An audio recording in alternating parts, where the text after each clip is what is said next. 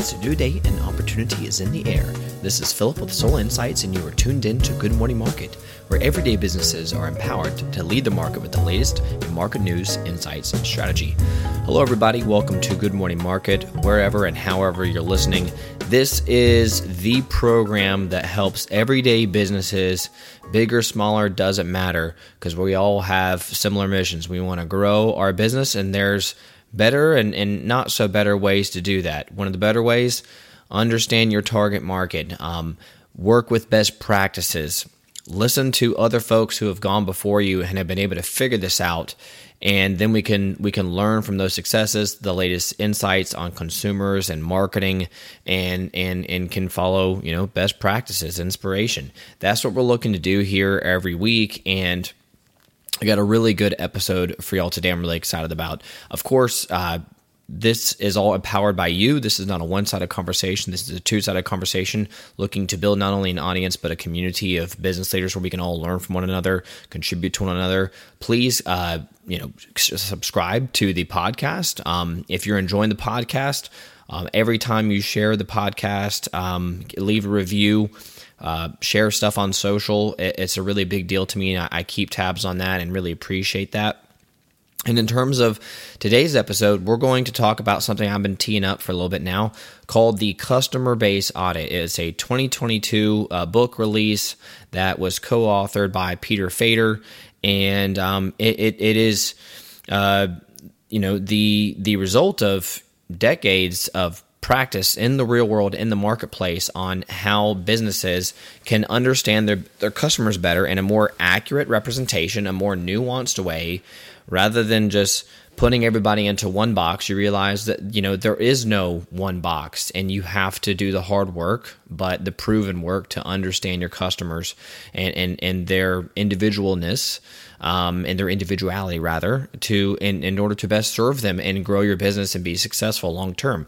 That's what this book's about, and it's an honor and a privilege to be able to get Peter Fader, who is one of those co-authors, um, on the podcast to discuss that with us, you and me. So buckle up, let's let's get into this. But first, we have to go over the economic news from this past week. I'm talking about the market roundup.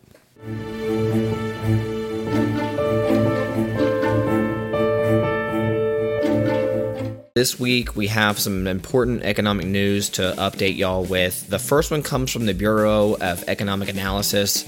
Their latest release on personal income and outlays I thought was insightful. It's uh, for the period of July 2023 that came out within the past week. From that report, personal income increased 45 billion or 0.2% at a monthly rate in July, according to estimates released today by the Bureau of Economic Analysis.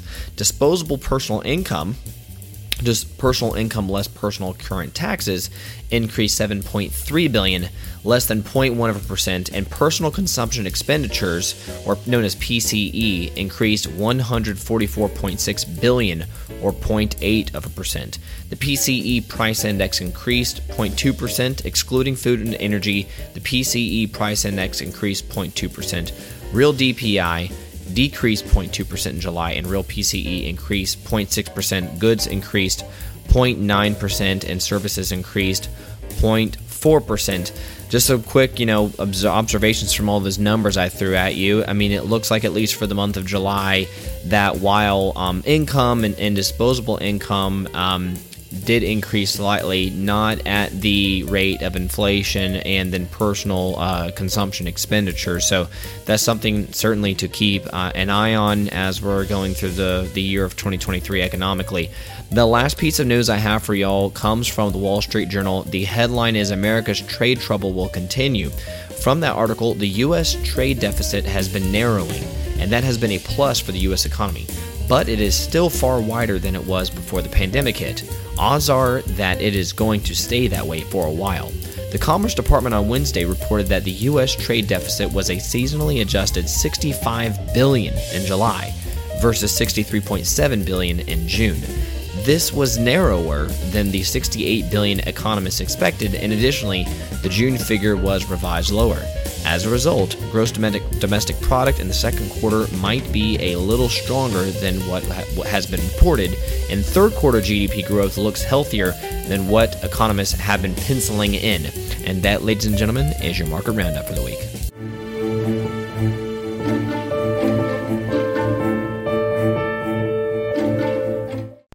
Hello, everybody. I've been teeing up this guest for a little bit, building up the anticipation, and I'm really excited to uh, take you all to class. Class is in session, ladies and gentlemen. We both got a lot to work on. So, unless you're in a car presently for the podcast, make sure you got your notebook and pen and paper uh, ready. You know, if not, listen to it in the car and then go back and take some notes because this is going to be a fun one. So, I have Peter Fader with me today. Let me give you some background on him and then let's get into his book, uh, which is the subject of our conversation.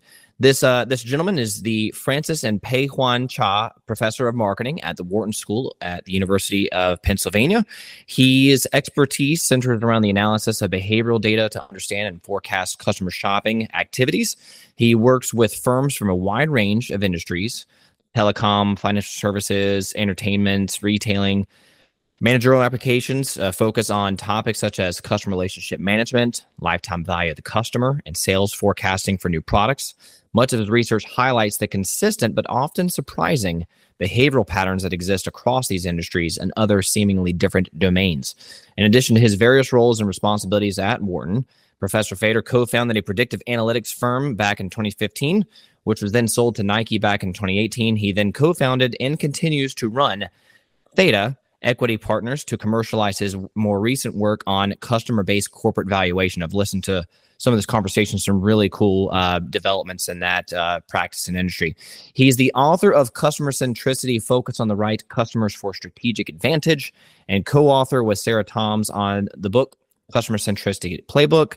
He has been quoted or featured in the New York Times, Wall Street Journal, Economist, Washington Post, and on NPR, among uh, among other media. And back in 2017, Professor Fader was named by Advertising Age's as one of its inaugural 25 marketing technology trailblazers and was the only academic on the list. Quite a lengthy intro, Pete, but we're actually here to talk about this book, which I believe is your newest release, is it not?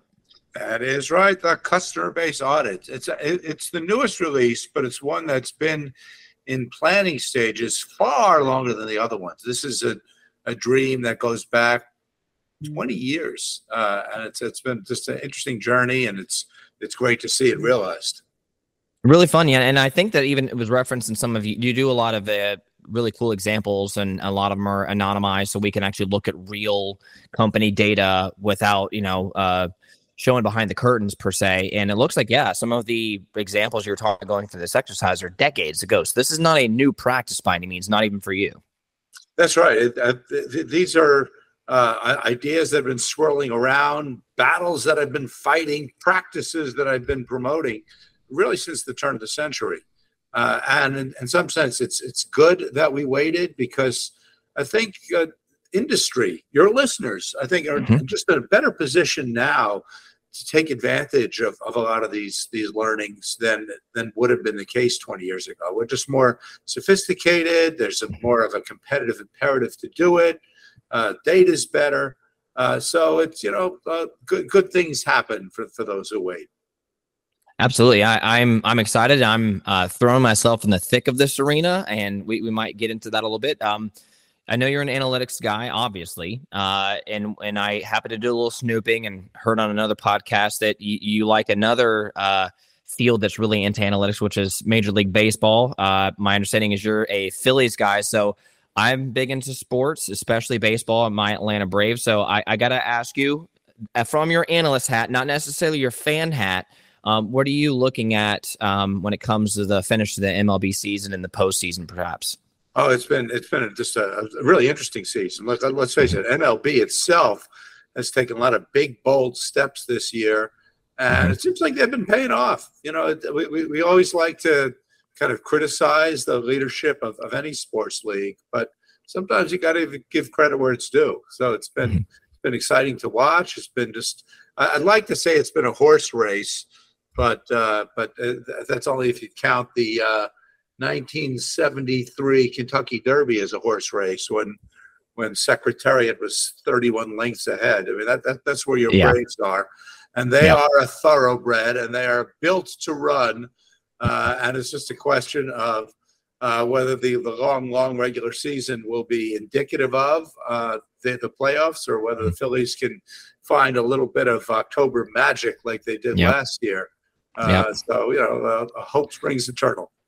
That's that's what's frustrating to me about baseball. Of course, from where I'm sitting, like you know, I want things to be much tougher for the wild cards, but it is kind of that thing, you know, where baseball is a marathon followed by you know a sprint or a 200 meter dash, and it really is. If you get into the dance and you're hot and you're healthy at the right time, like the Phillies, where you- if you get the roster where you can get hot, um, you know that that is what it is. So I mean, as much as I love the Braves dominating, um, you know, it all starts from scratch in, in October. I know the you know the Phillies and the Dodgers and some other teams are going to have something to say about that, but I do agree that the the rule changes have been a lot of uh, fun. I number one, I think is the quicker games has been a godsend for the game. I think a lot of more casual fans are going to tune in now.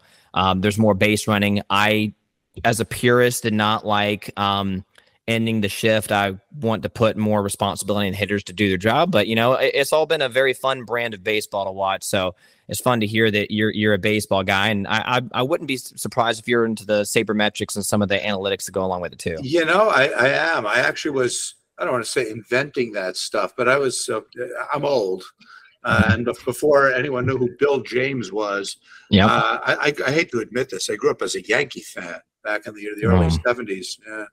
I forgive you. and- And, and I was I would collect every bit of information and look for patterns and try to find, you know, appropriate summary statistics. I mean, nothing compared to uh, what goes on today. Right. Um, so I was always into it. And, and in many ways, I'm kind of glad that I was born before all that stuff because otherwise Mhm. I, I I would have gone down such a rabbit hole. Yeah. Uh, and it's nice that I can enjoy this stuff. I've had the, the privilege of doing a, major project with Major League Baseball and work with many of the clubs, including the Braves. Uh, Mm. So, so it's been fun to have access and to be able to, you know, go to World Series games and do stuff like that, but at the same time not being consumed by it. So I can Right. enjoy it as a hobby, uh, you know, but but I can turn it off. And it turns out that a lot of t- taking the same uh, you know, passion for metrics and prediction and all that sort of thing, and applying it to customers instead, uh, Right. ends up being much more unique, more fruitful, uh, and just just had a just a better opportunity to kind of move a needle, um, Right. rather than being just one of a of a million kind of smart, engaged people doing it in the sports world. Right. And and to that point, I, I mean, um, the spreadsheets are really important. Um, and and these days, that's the way it is with business too. Like I enjoy watching the game and playing the game of business, but I mean, I think that that's what a lot of your book uh, gets into. But you know, customer centricity it was a, a big release and, a, and a, a big book of yours with a lot of best practices for strategy. But you say uh, in the book that I own and, and read, customer based audit, that a customer based audit is the first step to that uh, that state, so to speak. Let me challenge you on this, or at least ask for the the naysayers out there. Can a business be customer centric without a customer base audit? Why or why not? Uh, y- yes, in fact, e- each one can be done independently of the other. So, so actually, let- let me first flip the question the other way. Um, Okay. I think it's it's it's great for every company to do a customer base audit, whether they're customer centric or not. I mean, even if if it's just about developing and selling product, product, product, the health of the business is the health of the customer base. So Mhm. even if you're not kind of playing my kind of game and focusing on the best customers and figuring out what makes them different, I'm just looking at your business through the lens of customer acquisition, retention, development, spend is just a more effective way to just gauge how the business is doing. So you don't need to be doing the customer centric thing to do an audit, and and therefore vice versa. That that, Mhm. that you, you can actually um, be somewhat customer centric without being um, as rigorous about the audit as we'd like companies to be. But Mhm. notice the the way I said it. You can be somewhat, but you can't Right. uh, achieve you can't achieve kind of you know peak customer centricity unless you really are down there in the data understanding the differences quantifying them being held accountable and communicating them to internal external stakeholders Right, and so you're like you're right. It is they they are technically ind- independent, but very very very related. And like I said, then it becomes an effectiveness and efficiency conversation, which I'm sure everybody listening to this, we as business leaders, we want to be maximally effective and efficient to our goals. The customer base audit, if you have those means to that end in mind, you do need to do a customer base audit. Now, I will say um, one thing that one might assume, had they not read your book, is that this is all related to knowing your customer. I think you in the book you you don't quite say that you want to differentiate uh, the audit and those practices slightly from knowing your customer, as we discuss. Yes, yeah. yeah look, knowing your customer, if we take those words literally, it's, it's, mm-hmm. it's, it's a great thing. But the way that they tend to be used in practice is in some kind of lightweight way that's often not accountable. Like, um, uh, first of all, talking about our customer in a singular sense is a big mistake mm-hmm. because there is no mm-hmm. customer. And, and so, even for companies that take one baby step away from that, it's like, okay, okay, okay, we have three different kinds of customers, and we're going to use personas. And we're going to say mm-hmm. we have working Wanda, busy Betty, and carpool Carla. And so, we kind of grossly oversimplify the customer base. We'll often come up with these these these personas just out of our mm-hmm. imagination as opposed to out of the data uh, and, and so you know knowing the customer at that that kind of shallow level um, can, can often do more harm than good can give you this this false sense of, of insight and confidence uh, mm-hmm. and and we just we just want to kind of get in there deep uh, and mm-hmm. and really this is going to sound almost heretical I don't want to think about customers as human beings. I want to think about them as numbers. uh, uh, you know, and there's a lot of, uh, you know, one of the, the hot topics these days, you know, we talk about B2B, B2C. Mm-hmm. There's a lot of people talking about B2H, business to human. Uh, and I'm saying n- no. Right. Um, uh, let, us let's, let's think about our, our customers. Let, us not worry so much about yeah all the the the, the humany things. Obviously, I don't want to be you know dehumanizing right. either. Right. But but I'm going to trust the data more than I'm going to trust my my instincts about right. what it is that that people want and so on. Uh, so I, I, like that point. You know, a lot of effectively how we'll talk about being customer centric and knowing our customer comes a lot with sweeping gestures and and personality driven personas and um, that kind of thing. We need to get into the data, and, and, it you actually one thing I think is I think ultimately encouraging for my target audience, which is more small and mid-sized businesses, typically under 10 million in, in annual revenue or under 100 uh, in terms of seat count. You talk about the power of customer centered descriptive analysis, which is counterintuitive to what most of us are doing because uh, you know most of us think is the big fancy companies wanting to do predictive analytics and AI, and then most all of us, big or small, are more product centric in our analysis. You're talking about hey, where it's at is customer centered descriptive analysis. What does that mean um, in general, or what what what what potential power is there for smaller and mid-sized companies if they were to approach that despite not having what they think are the fancy tools to do the cool stuff you know, it's kind of ironic that some of the best best practices of, of, customer centricity, maybe not the audit so much, but customer centricity per se, um, happens with small businesses.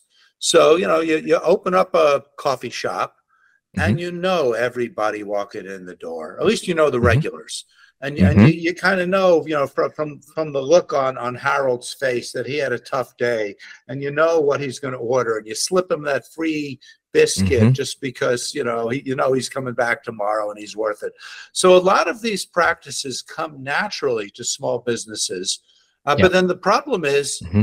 you open up the second store exactly into a new geographic area and all of right. a sudden a lot of that intimacy a lot of that understanding just goes out the window and then it's all about scaling it's all about yeah. as you said efficiency and you yeah. actually lose some of the effectiveness in the process so part of what i'm trying to do both with customer centricity and the audit is to show that we can actually retain a, a lot of that intimacy. We can basically just replace that innate sense of, you know, of, of, of Harold um, mm-hmm. uh, with data analytics and technology. That we can we can continue to understand the differences across our customers and mm-hmm. leverage them and use them to drive mm-hmm. our, our, our, tactics and our strategies. So I so that that's what I'm trying to do is basically mm-hmm. show big companies that they can actually emulate those, mm-hmm. those small, intimate ones, and, and do so uh, uh, at scale um, by, by focusing on customers and differences among customers at least as much as we focus on the products. No, that and that's beautiful because I think that's the way that you can actually scale strong, high value relationships. Because, like you said, if if Phillip owns the coffee shop around the corner and I've got 50 regulars at the one place that I'm living and sleeping in my own coffee shop, I can truly identify with my own eyes who are the high value relationships and who do I really pour into because there's 50 of them. Well, what happens when you have five locations with 50 high value regulars? Okay. Now we've gone beyond. So, like you said, it, we quickly turn into now let's just scale and, and maximizing this and that. You can do that, but you can no longer do it with your eye, your physical eyes. You have to put your eyes on data. And that's what the customer base audit does so beautifully. So, I wanted to get into some of the other lessons uh, from the book and, and, touch on some strong, more specific points. First, let's listen to a, a, message from today's episode sponsor, Sol Insights. This episode is sponsored by Sol Insights. Is your business looking to hit the next level of growth? For many businesses, they know they need to spend more on marketing, but don't want to simply shoot in the dark. They want a smart, data driven path to solid growth. If this is you, then Sol Insights can help you to identify, attract, and retain ideal customers. Sol Insights is a strategic marketing agency which helps small and mid sized businesses understand their best customers, who they are, their shopping behavior, and acquire new best customers based on that data. Oh, and it's all measured and tracked to ensure you get more profit bang for your marketing buck. Head to solinsights.com right now and take the 90 second quiz to find your path to the next level one of my favorite quotes, uh, and I do have to admit, listen, I I am a strategic marketer. I help businesses all the day, and I'm constantly trying to learn, you know, best practices and what's going to help my my clients win. Is I have been that guy in the past that came up with the the avatars and the personas and your average customer is this and you know and I've worked with that. Your book says there is no average customer. I need you, Pete, to explain this and why distributions are more helpful to businesses than averages? It, it's it, this goes back to the origins of marketing as we know it. You know, back in the late 50s, early 60s, the Mad Men era, when mm-hmm. we had no ability to, to see the differences among our customers. It was just a matter of coming up with the product, the mm-hmm. message to aim at mm-hmm. the customer. And it was pretty quick. We we started to discover that not all customers were the same. We started to discover right. that we'd have these segments of customers uh, and, mm-hmm. and, so on. Um, and, and that be, that created just a real dilemma for companies because now all of a sudden we're going to have to have different messages for the different segments.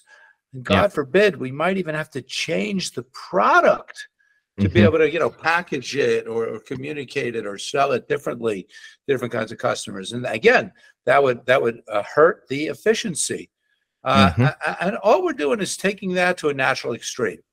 So, mm-hmm. you know, for a lot of companies, that's where they stop. They said, okay, fine, we have our three segment, the high, medium, low, that's enough. Right. But today, again, given the kinds of data that we have, given the kinds of, of, of technology, our the, the analytics capabilities, and the competitive imperative, knowing that as soon as yeah. we come up with a good idea, our competitor's are going to have it tomorrow, that yep. we, we just, we are obligated just to kind of you know get in deeper get in a more granular way and start to do so at an earlier stage because like we said a lot of small mm-hmm. businesses were just focused on product product product and at mm-hmm. some point when growth plateaus they said you know what now we should start doing the customer centric thing too bad mm-hmm. we didn't do all that tagging and tracking back when we were young and small so yeah. it's, it's a matter of starting to set the right practices early on even if you're going to be product centric. But knowing that down the road, three, four years from now, you might want to make that pivot. You might want to mm-hmm. start thinking about some of this stuff. Uh, you need to start doing the audit type thing sooner rather than later so mm-hmm. that you know when that time comes it's not just a matter of flipping a switch that you mm-hmm. have the infrastructure the data capabilities and just the understanding to start to treat different customers differently now to get Absolutely. to the heart of your point Instead of mm-hmm. just saying there's two kinds of customers or three kinds of customers, turns out that there's a vast variety of customers. Turns out that the differences, the heterogeneity, as I like to call it, is, mm-hmm. is tremendous. Your customers are wildly different from each other. We're talking orders of magnitude different from the best to the worst. And so these differences across customers used to be a nuisance for companies to deal with. Yeah. I like to look at it as an opportunity that if we can see that spread, if we can understand what makes those, you know, orders of magnitude more valuable customers different and, and leverage them and find more like them, then we can make more money in a sustainable, defendable, ethical way than simply mm-hmm. kind of playing it right down the middle at that so-called average customer. Well, I'll lament on the behalf of small and mid-sized businesses. As I've been hearing in the in the marketing, you know, influential circles for years, personalization, personalization, personalization. I know that there's probably, you know, less helpful versions of that. It may just be marketing puffery, but the big companies, because you know, we as small businesses will look at them with their big data sets and their ability to, you know, do this cool stuff, is they can really do a lot of personalized um, service and even you know customized product lines like you know nike famously has where you can like literally build your own shoe and have it delivered to your door within a week and it's literally designed and made for you. Um, I don't know. I don't know that I'm necessarily asking a question. I guess lamenting on top of your point is that it has been a attention point for the smarter, smaller businesses who understand where everything's going. Is this level of personalization that is, dare I say, expected now amongst consumers and business customers? Uh, it could be daunting, and I guess that's why we just we can't get better. We have to get better and just have better ways to understand our customers and their orders of magnitudes of difference. And, and, and let me just restate what you just said uh, if personalization is the ultimate goal, that's running, that's sprinting. You got to walk before you can run. You first have yeah. to understand the difference across the customers. That's just it's fundamental to personalization. Mm-hmm. It's fundamental to good business. So let's not even worry about doing the, the, the customize this, the, the personalize mm-hmm. that just yet.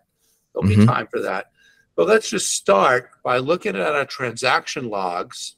Kind of boring and mm-hmm. just understanding the differences in how often people buy from us and you know how many items are in their cart and how much they mm-hmm. spend mm-hmm. when they do and how this cohort of customers that we just acquired mm-hmm. is different than the one before or the one after basic blocking and tackling uh, mm-hmm. and, and and some of that will lead to the personalization but that's not necessarily why we're doing it we're doing it just to run our business more effectively um, which then leads to you know personalization. It leads to product development. It leads to collaborations with other firms. But it all comes from the customer level data.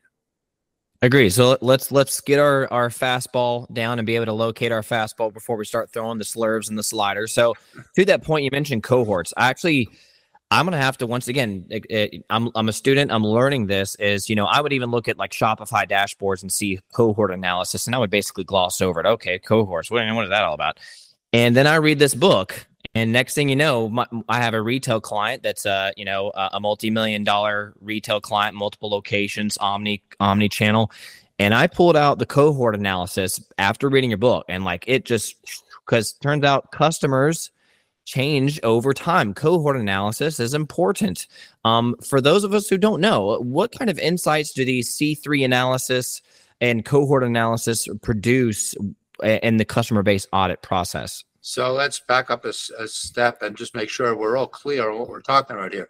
You know, there's yeah. a lot of people out there who use the word cohort and segment interchangeably. That yeah. you know, at, yeah. again, at, at the highest level, it's a bunch of customers um, but they're actually very, very different from each other and they're very complementary. So when we're talking about cohorts, we're talking about a group of customers who were acquired at the same time. They could be hmm. wildly different from each other. In other words, within a cohort of customers, within the customers that we acquired in Q1 2022, there will be mm-hmm. segments, there will be differences, there will be some high, mediums, and lows. Mm-hmm. So let's be really clear on what we're talking about because you are you said it exactly right. I'm so glad you're honest about it. That, that sometimes people will gloss over. Sometimes people will say, you know, this doesn't really matter to me. Why are they just throwing all these words at me? It's really, really, really important. It's more important to be doing a cohort analysis than it is to be doing the segmentation analysis. But look at really? this group of customers that we acquired at a certain point in time, understand what they're all about. Again, maybe use the segmentation to do some of that understanding, but then asking the question, how is this cohort different than the one that preceded it and different from the one before that? If we just mm-hmm. mush all of our customers together, even if we're kind of you know looking at the difference across them, it's really important to recognize that the newbies, the ones that we just acquired, are going to go through some big changes. You know what, mm-hmm. what happens is you acquire a bunch of customers, they kick the tires, they, they they try you out, they buy you once or twice, and a lot of them leave. A lot of them mm-hmm. say, you know what, don't need this. This is no better than the other thing that I had. It's not as good as I thought. And that's okay. So you're going to see this hmm. this very very uh, strong shakeout process with each mm-hmm. group mm-hmm. of customers you acquire. You you just have to know that most of those customers who made their first purchase with you, again, you know, uh, say today, um, won't still be buying from you or will be rarely buying from you a year from now. That's right. okay. It doesn't right. mean that you failed. It doesn't mean mm-hmm. that that uh, that you you need to go back there and chase them down and say, please, please, please come back. I'll give you a big discount if you do. Right. Um, uh, so so understanding these these laws of gravity, these laws of nature, is is is just it's it's so important. So when we're looking at the newbies, we know that's going to happen. When we're looking at the mm-hmm. older cohorts, it, it already has happened. Yep. And so they they are apples and oranges, these different cohorts. And so it's important to do the analysis at the cohort level so we avoid making mistakes or avoid mm-hmm. having fruit salad mm-hmm. by, by mushing together these different customer groups. And it turns out that not only do we see some really strong systematic patterns within a cohort, the shakeout, as I just described it, but we'll also see generally see some strong patterns across cohorts. What happens yes. is the first cohorts we acquire are awesome. These are customers who love us, who've been lining up around the block waiting for our product. But the mm-hmm. next cohort, the next cohort, the next cohort, they tend to get a little bit worse. This is generally what happens. We start scraping the barrel. Uh, mm-hmm. And so it's important to understand these dynamics within and across cohorts. Shopify, you mentioned them. I have such respect for what they do. I have mm-hmm. such respect for a lot of the folks who sell through Shopify mm-hmm. because they are changing the rules. They are changing the mm-hmm. language. They are changing the metrics and practices of how mm-hmm. small businesses operate. And, and I think that that again, these these online sellers through Shopify are going to bring their practices with them so mm-hmm. that you know other small businesses that maybe aren't selling through shopify will start to adopt those same practices as well including mm-hmm. cohort analysis. Right. Uh, and, and that's going to be just, just golden. It's, we're really going to get to the point where the big giant enterprises are going to be looking at the small, nimble ones to be mm. uh, learning from them instead of yeah. the other way around. One follow up on that, just to make sure I'm tracking, because I, I think this is extremely profound. Because once again, a lot of us get trapped in um, just the monetary value or product stuff. Uh, recency, frequency, monetary value. There's a lot of time in there customer lifetime value time. Um, I believe in the C3 analysis you talk about, I believe it's, you know, it's the customer, it's the time, and then it's the product. That time, time, time, time, time. Um, if we're trying to acquire high value customers, retain them, and develop them, why is looking at time based analysis so important to being able to do those three things well? So, a couple of things. Number one, I've, as I just referred to, we do have these time dynamics within cohort. We do have these mm-hmm. time dynamics across cohorts. So, so time is, is just a critical dimension. Uh, we, we it, it's great to take a snapshot. You know, in, in some sense, yeah. a lot of the analyses in the book, you know, you, you just jump right to the cohorts. That's mm-hmm. what we call lens three. Right. But lenses one and two are just snapshots. Let's just take a picture of the right. customer base at, at, at, a point in time or compare that picture across two points in time. So there's a, a lot of value just in the kind of, you know, non-time uh, mm-hmm. aspect. Mm-hmm. So it's not yeah. ignore those. But, but but where the rubber meets the road um, is really understanding the dynamics over time.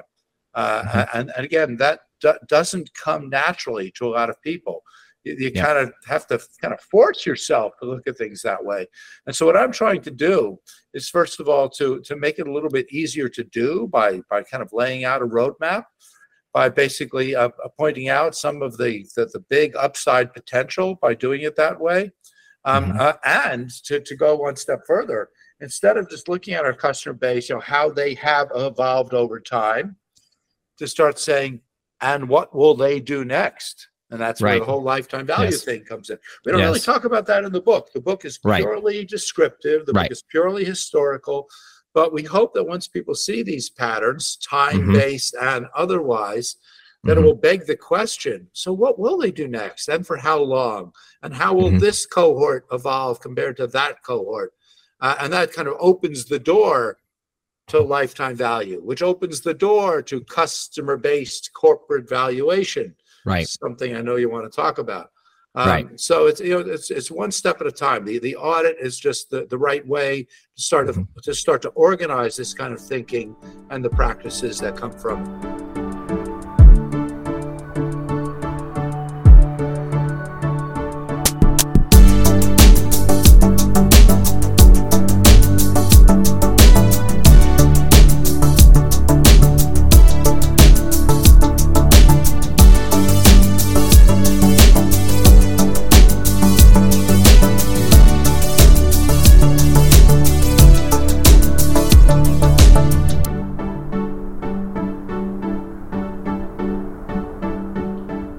And to the point, you know, as I was reading through the book, you're very slow and methodical and just talking about the, the analysis first. Here's how you do the different lenses. And then it's really at the very end of the book where we then we talk about getting actionable insights from that. I know that you've highlighted a little bit, uh, already hinted at a little bit, and it is in the book, but just for the listeners so they can understand the light at the end of the tunnel, because ultimately you're going to do these different lenses to ultimately help guide your business on what it should do next um, what are some of the what is maybe one guiding principle um, when you're doing these uh, you know these lenses to then get those actionable insights And, and, and first, yeah, as a professor, I got to profess. So first, I'm going to take the the, the, the step back.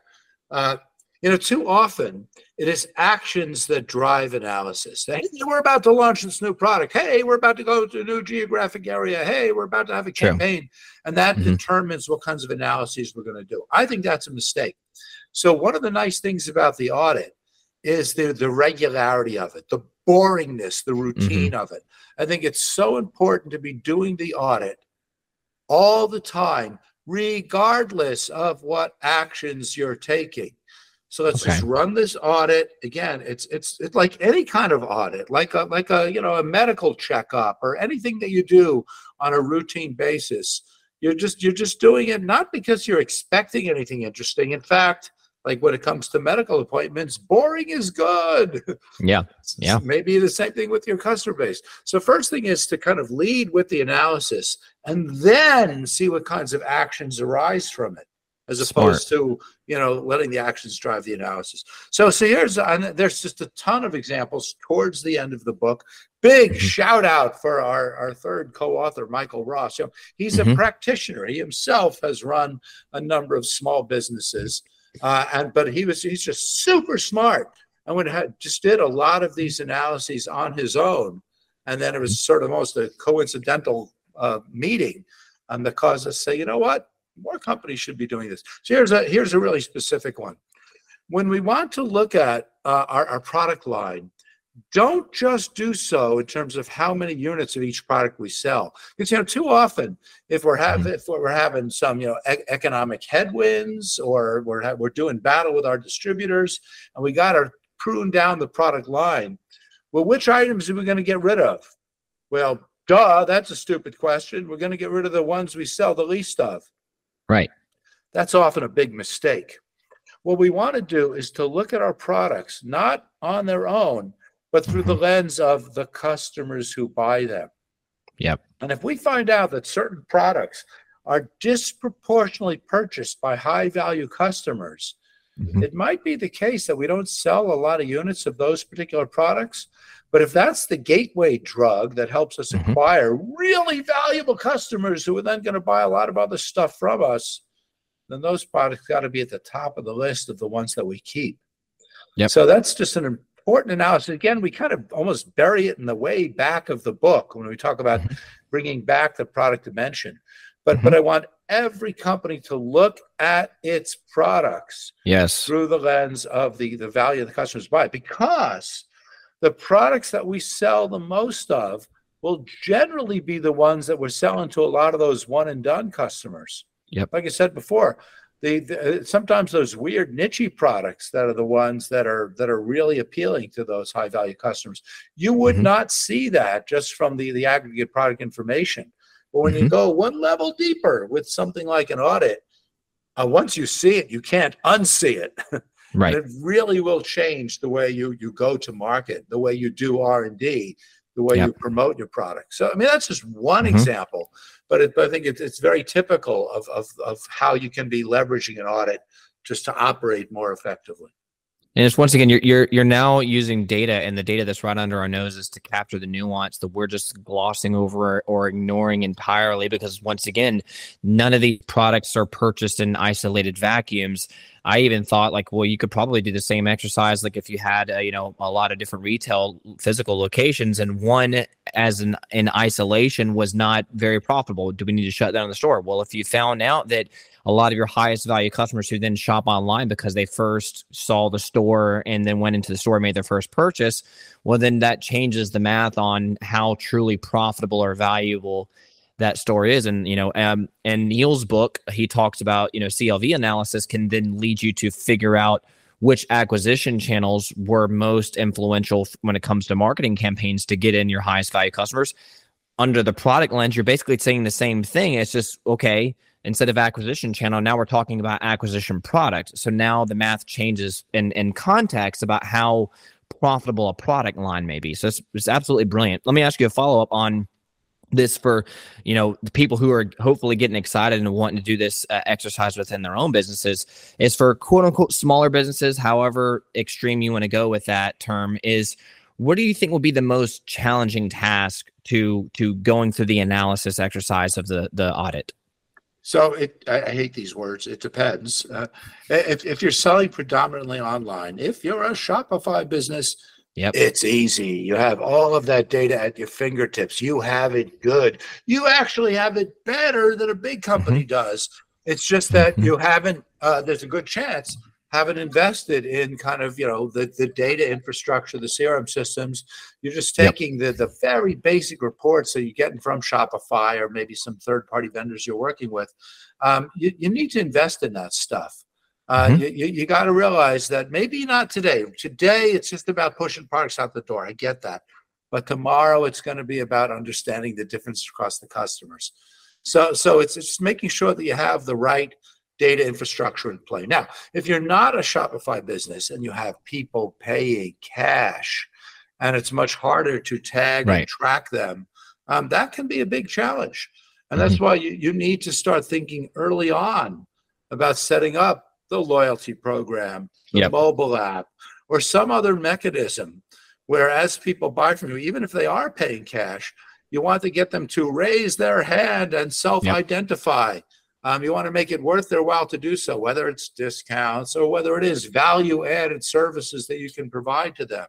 Make yes. them want to know that, uh, hey, it's me making the purchase. You know, please link it up with the other purchases I made and then being very careful to use that data wisely without getting all creepy about it. Yeah. Um, yeah. So yeah, it, it, all starts with being able to collect and connect that, that data at a, at a granular customer level. Again, yes. getting far easier to do that all the time, but companies yes. tending not to prioritize that.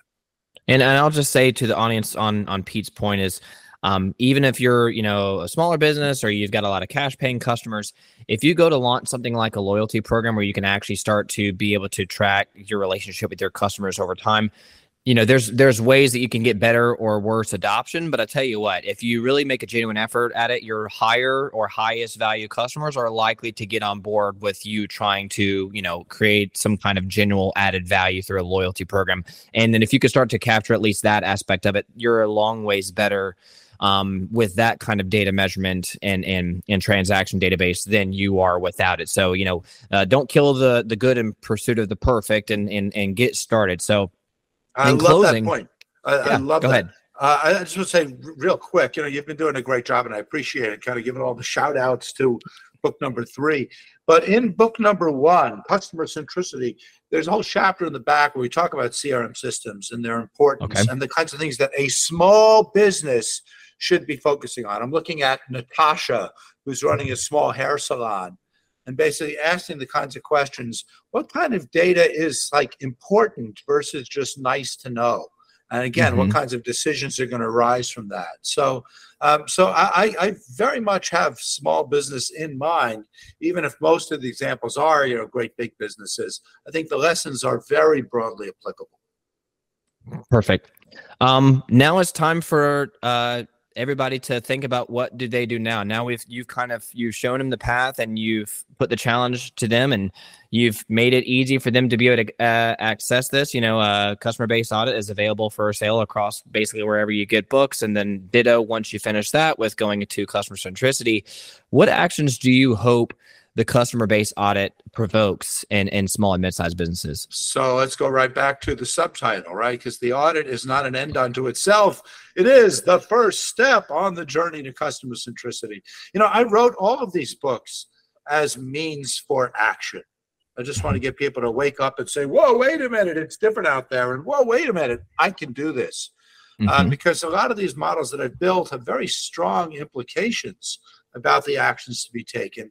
But a lot of them are kind of unconventional. And so people need, you know, they need their hand held a little bit. And that's yeah. where the startups come in. And again, I'm not here to try to push my own particular companies. You mentioned Zodiac, the one we sold to mm-hmm. Nike, Theta, mm-hmm. the one that we're running now. Um, and there's lots of other companies out there that, that, are, that are mm-hmm. Doing this stuff very, very effectively. So again, not uh, toot my own horn here. In fact, I wish there were a zillion companies mm-hmm. that were mm-hmm. helping companies leverage customer lifetime value and figure mm-hmm. out, you know, uh, what kind of message we should be sending to which kind of person. I want mm-hmm. that kind of, if you call it personalization, that kind of mm-hmm. customization. I really do want that to become more rule than exception. Yeah. even for small businesses. Mm-hmm. Uh, and I think a lot of things that we do, and again, here I go again. Um, you know, uh, shout out to book number two, uh, the Customer Centricity Playbook. Implement a winning mm-hmm. strategy by focusing on customer lifetime value. Just lots of tactical trips, uh, uh, tips and tricks um, to be able to start leveraging this stuff. Uh, so lots of examples out there, uh, and I just want to see more companies using them. And I'm just delighted by what I've seen in the you know 10 years or so since I started writing these books, and people like yourself who are out there helping to spread the gospel and, mm-hmm. and make some of these practices more regular. Uh, I know for my own benefit, it has been it's it's opening up. I know that you know, like you said, the, the boringness is the beauty of it. Um, I definitely am seeing the beauty and, and the the boringness that is the customer base audit. So, thank you, Pete, for spending time with us. Um, you definitely referenced the three books, of which I've only read book one. So it sounds like I myself have some homework. Maybe we'll be able to get you back on some time to talk about the the next steps. But uh, where can people uh, connect with you, follow you, be it your company or other uh, stuff you got out there? So uh, I'm easy to find. Google my name. That's and I'm happy to chat. I love uh, you know getting people to really understand and leverage this stuff. But Theta, uh, it, uh, I, I want to recommend it again. I'm not here to sell mm-hmm. anything, mm-hmm. but there's mm-hmm. for, for me, it's also a great platform to put a lot of these ideas and case studies out there. So yes. lots of good blog posts and uh, and and you know and, and, and, interviews and things like that. So if people go to thetaclv.com, uh, mm-hmm. A lot of good insights, again, broadly applicable, uh, and, and love to keep the conversation going. 100%. I will uh, reference uh, Theta CLV in the show notes. I will also reference the customer base audit released in 2022 by Peter Fader, Bruce Hardie, and Michael Ross. Great read. 100% recommend. Pete, thank you so much for your time and, and for sharing your insights with us. I really appreciate the, the chance to do so. I, I love your questions your passion for it, uh, and, and the way that you are helping to shape a lot of best practices out there. I really appreciate it, Pete. Um, have a great finish to the year. Bye now.